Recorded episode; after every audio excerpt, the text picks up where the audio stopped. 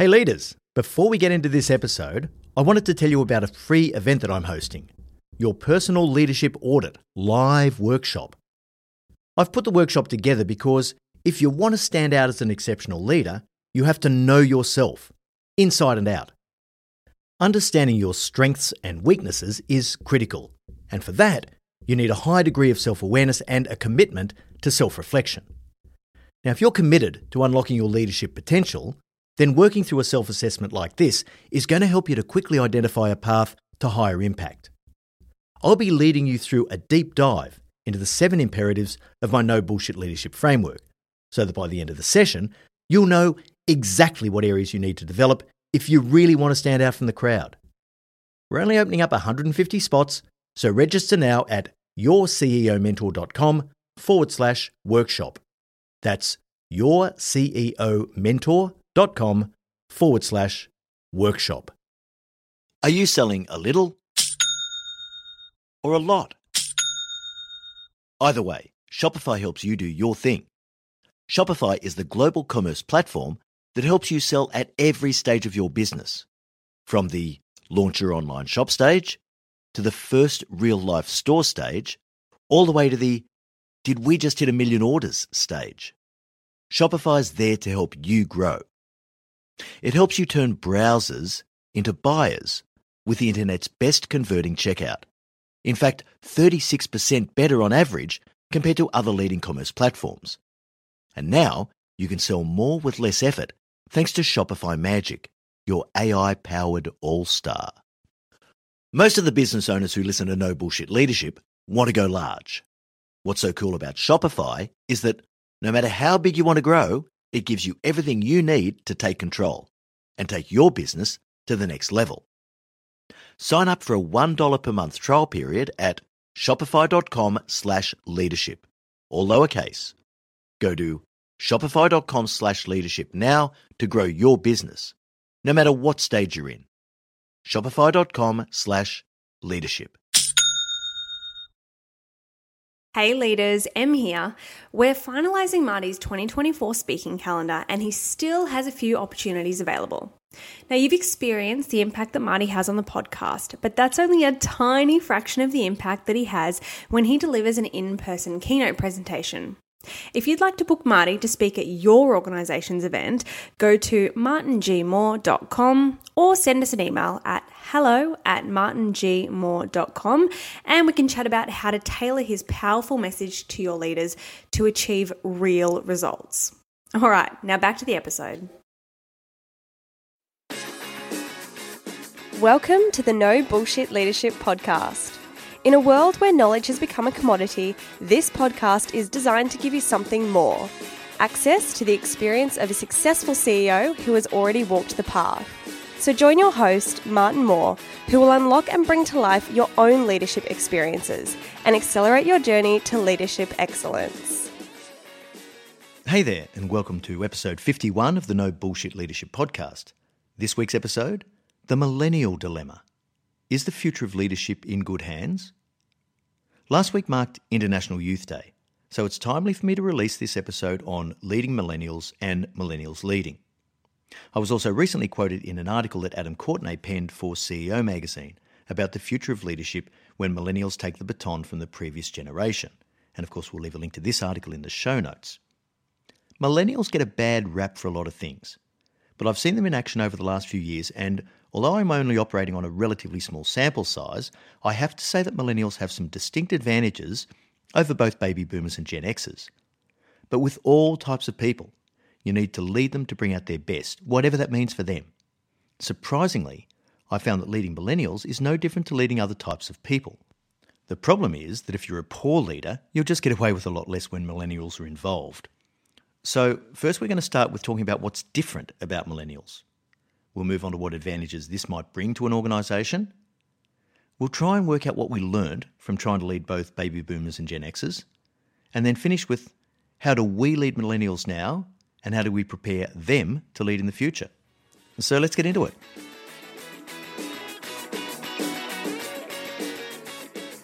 You may have come across this quote that Adam cites in his article, and it goes like this What is happening to our young people? They disrespect their elders and disobey their parents. They ignore the law. They ride in the streets inflamed with wild notions. Their morals are decaying. What is to become of them? And of course, for those of you who know, this quote was attributed to the Greek philosopher Plato in about 400 BC. Clearly, some things never change. It's always the case that the current generation that has the power looks on the future generation with some level of disrespect and dismay. What's different about millennials? Well, you hear all sorts of adjectives to describe them entitled, spoilt, lacking resilience, overindulged, not brought up with a sense of reality. Some of this may be true, but of course, the first question that comes into my mind is whose fault is that? These people did not raise themselves. If they are overindulged and overprotected, then we, their parents, did this from the get go. For example, in Australia, our schooling system has shifted to become more socialist, I guess for want of a better expression, in its focus. The concept of equality in education is critical, and I'm a massive supporter of equality and opportunity in education for everyone. This is something that Australia does pretty well. However, I'm also alive to the potential for this to drift into the propensity to normalise any differences in talent and capability. This has the less desirable effect of bringing high performers back to the lowest common denominator, rather than stretching each child to the highest level of performance and achievement for their individual capability. And I guess, on a lighter note, if I have to hear one more story of a children's sporting competition where they don't keep score because it's all about participation, I will seriously lose the will to live. One of the interesting things about millennials is that, for whatever reason, they value belonging more than they value leadership. They talk about things amongst themselves that boomers and Gen Xers never would have. For example, one of the leaders on our current Leadership Beyond the Theory cohort told me the other day that in his fast growth tech business, the millennials are often interacting on their closed chat groups, and there is virtually nothing that they won't discuss. Now, this includes salary and bonus details, which in the past would never have been exposed that way in the general discourse between employees. This can create challenges for leaders, especially lazy leaders who aren't diligent around this stuff or take the path of least resistance in their approach to issues, while expecting to be protected by some sort of secrecy or confidentiality.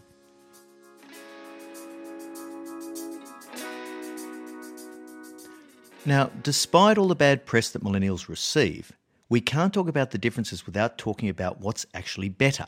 And there are heaps of these things.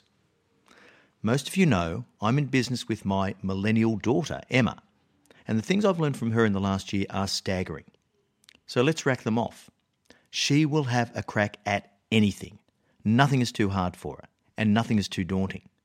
So I had a bunch of money in our first year budget for creating our website. And Emma just said to me straight out, Dad, we're not spending that. And I said, Well, if you've got a better idea for creating a website, it's all yours. Now, having never done that before, she set to work out what the best tools were for designing and building websites. She looked at WordPress, she looked at Squarespace, she learned how to use Canva, and taught herself using YouTube videos how to actually get this done. Now, if you go onto our website, you'll probably agree with me that it's pretty damn good, and it's as good as we'll need anytime soon. And so she did that just because she had the initiative and she didn't have a fear of failure. She just wanted to have a crack to get it done because that saved us a fortune. Her passion for the business, fueled by our purpose to improve the quality of leaders globally, is even more intense than mine.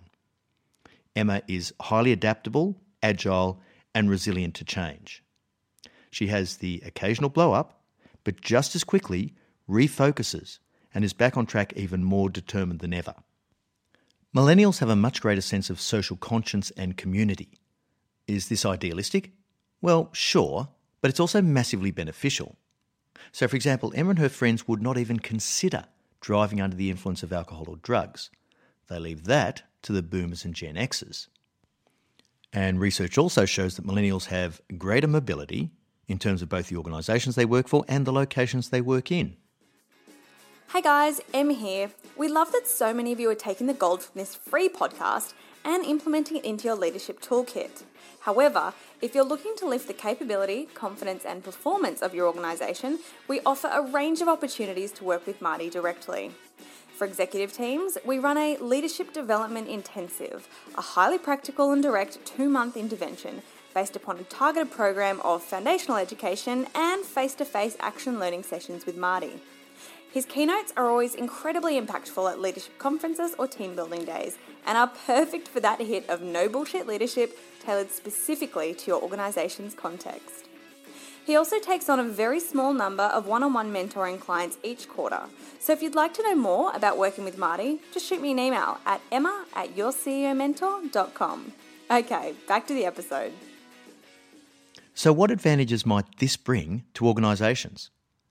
Many of us are struggling to come to terms with the rapid nature of change in society and in business. The rise of populism is fueled by a desire to return to the good old days. Can I please just have my well paid, predictable, stable, low value job back? But those days are gone. You can't put the toothpaste back in the tube when it comes to issues like globalisation of economies and trade, the inevitable march of technological progress, and the changing demographic trends of ageing populations in developed countries.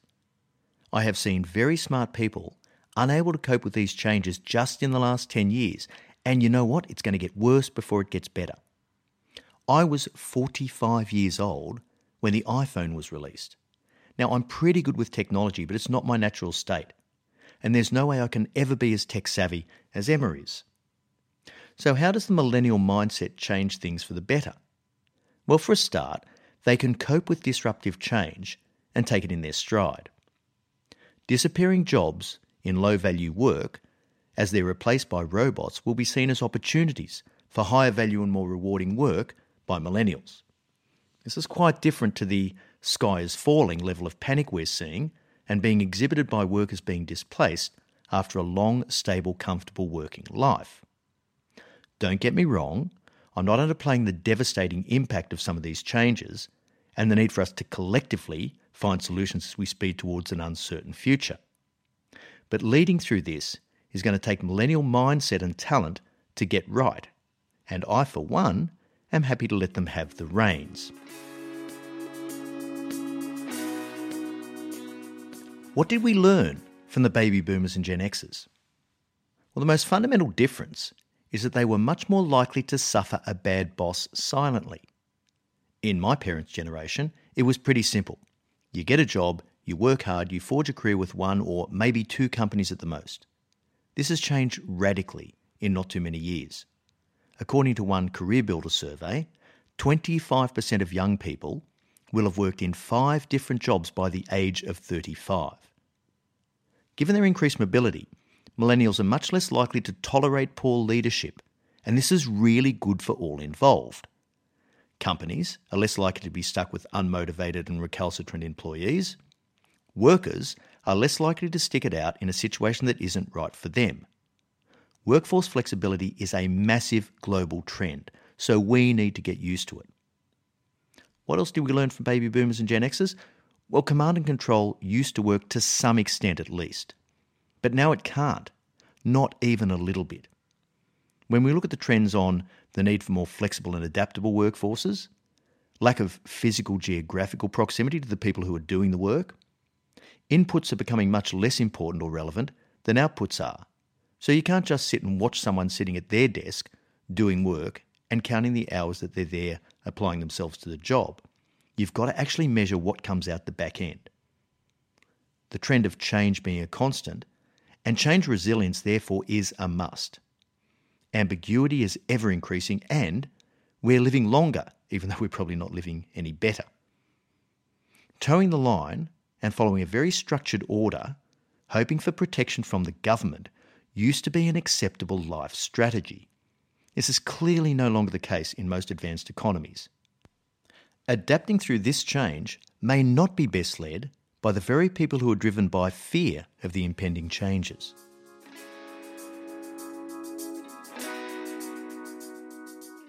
How do we need to lead millennials now, and how do we prepare them to lead in the future? Here's the key point the things that constitute great leadership have not changed, and they won't. What worked best for baby boomers and Gen Xers will also work best for future generations. As I said, millennials are less likely to accept the poor leadership that many of us just thought came with the territory. Organisations that can develop better leadership and culture will attract the best talent because the talent is prepared to move.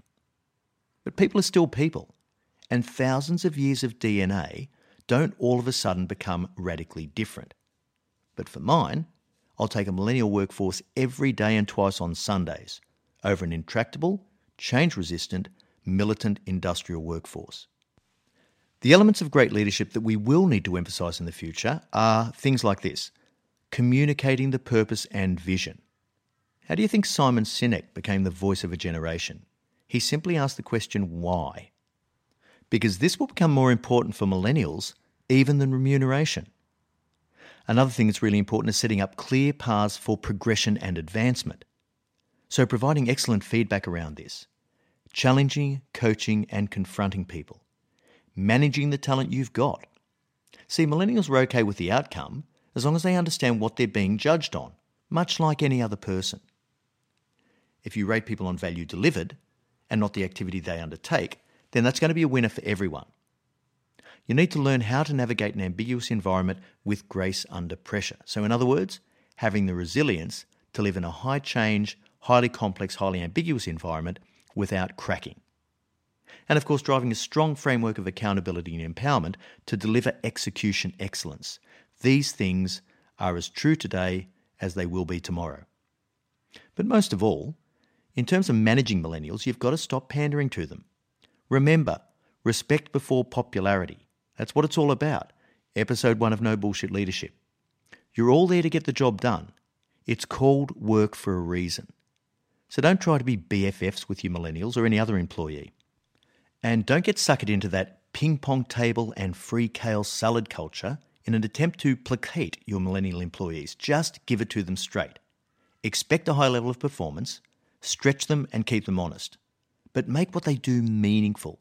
They will tire of mindless work long before the preceding generations did.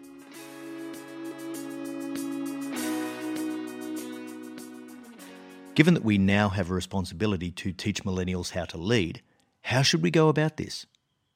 Well, I think they're probably starting in a better place than we did, given the environment that we're facing into now. They will handle the issues that we find around purpose and ambiguity almost effortlessly, for the most part. The biggest issue may be their communication style because this has really changed over time. Now, my parents thought the polite response to most things was to send a nice thank you letter to someone. Whereas my generation preferred to use the phone, it was more personal and it was less formal. But millennials prefer to communicate via text and social media. They all need to learn how to communicate in many different forms, just as we do, not just Slack and Snapchat, if they're going to be able to lead older generation workers, of whom there will be many. But they also need to learn how to handle conflict, because this is not something that's done well face to face these days.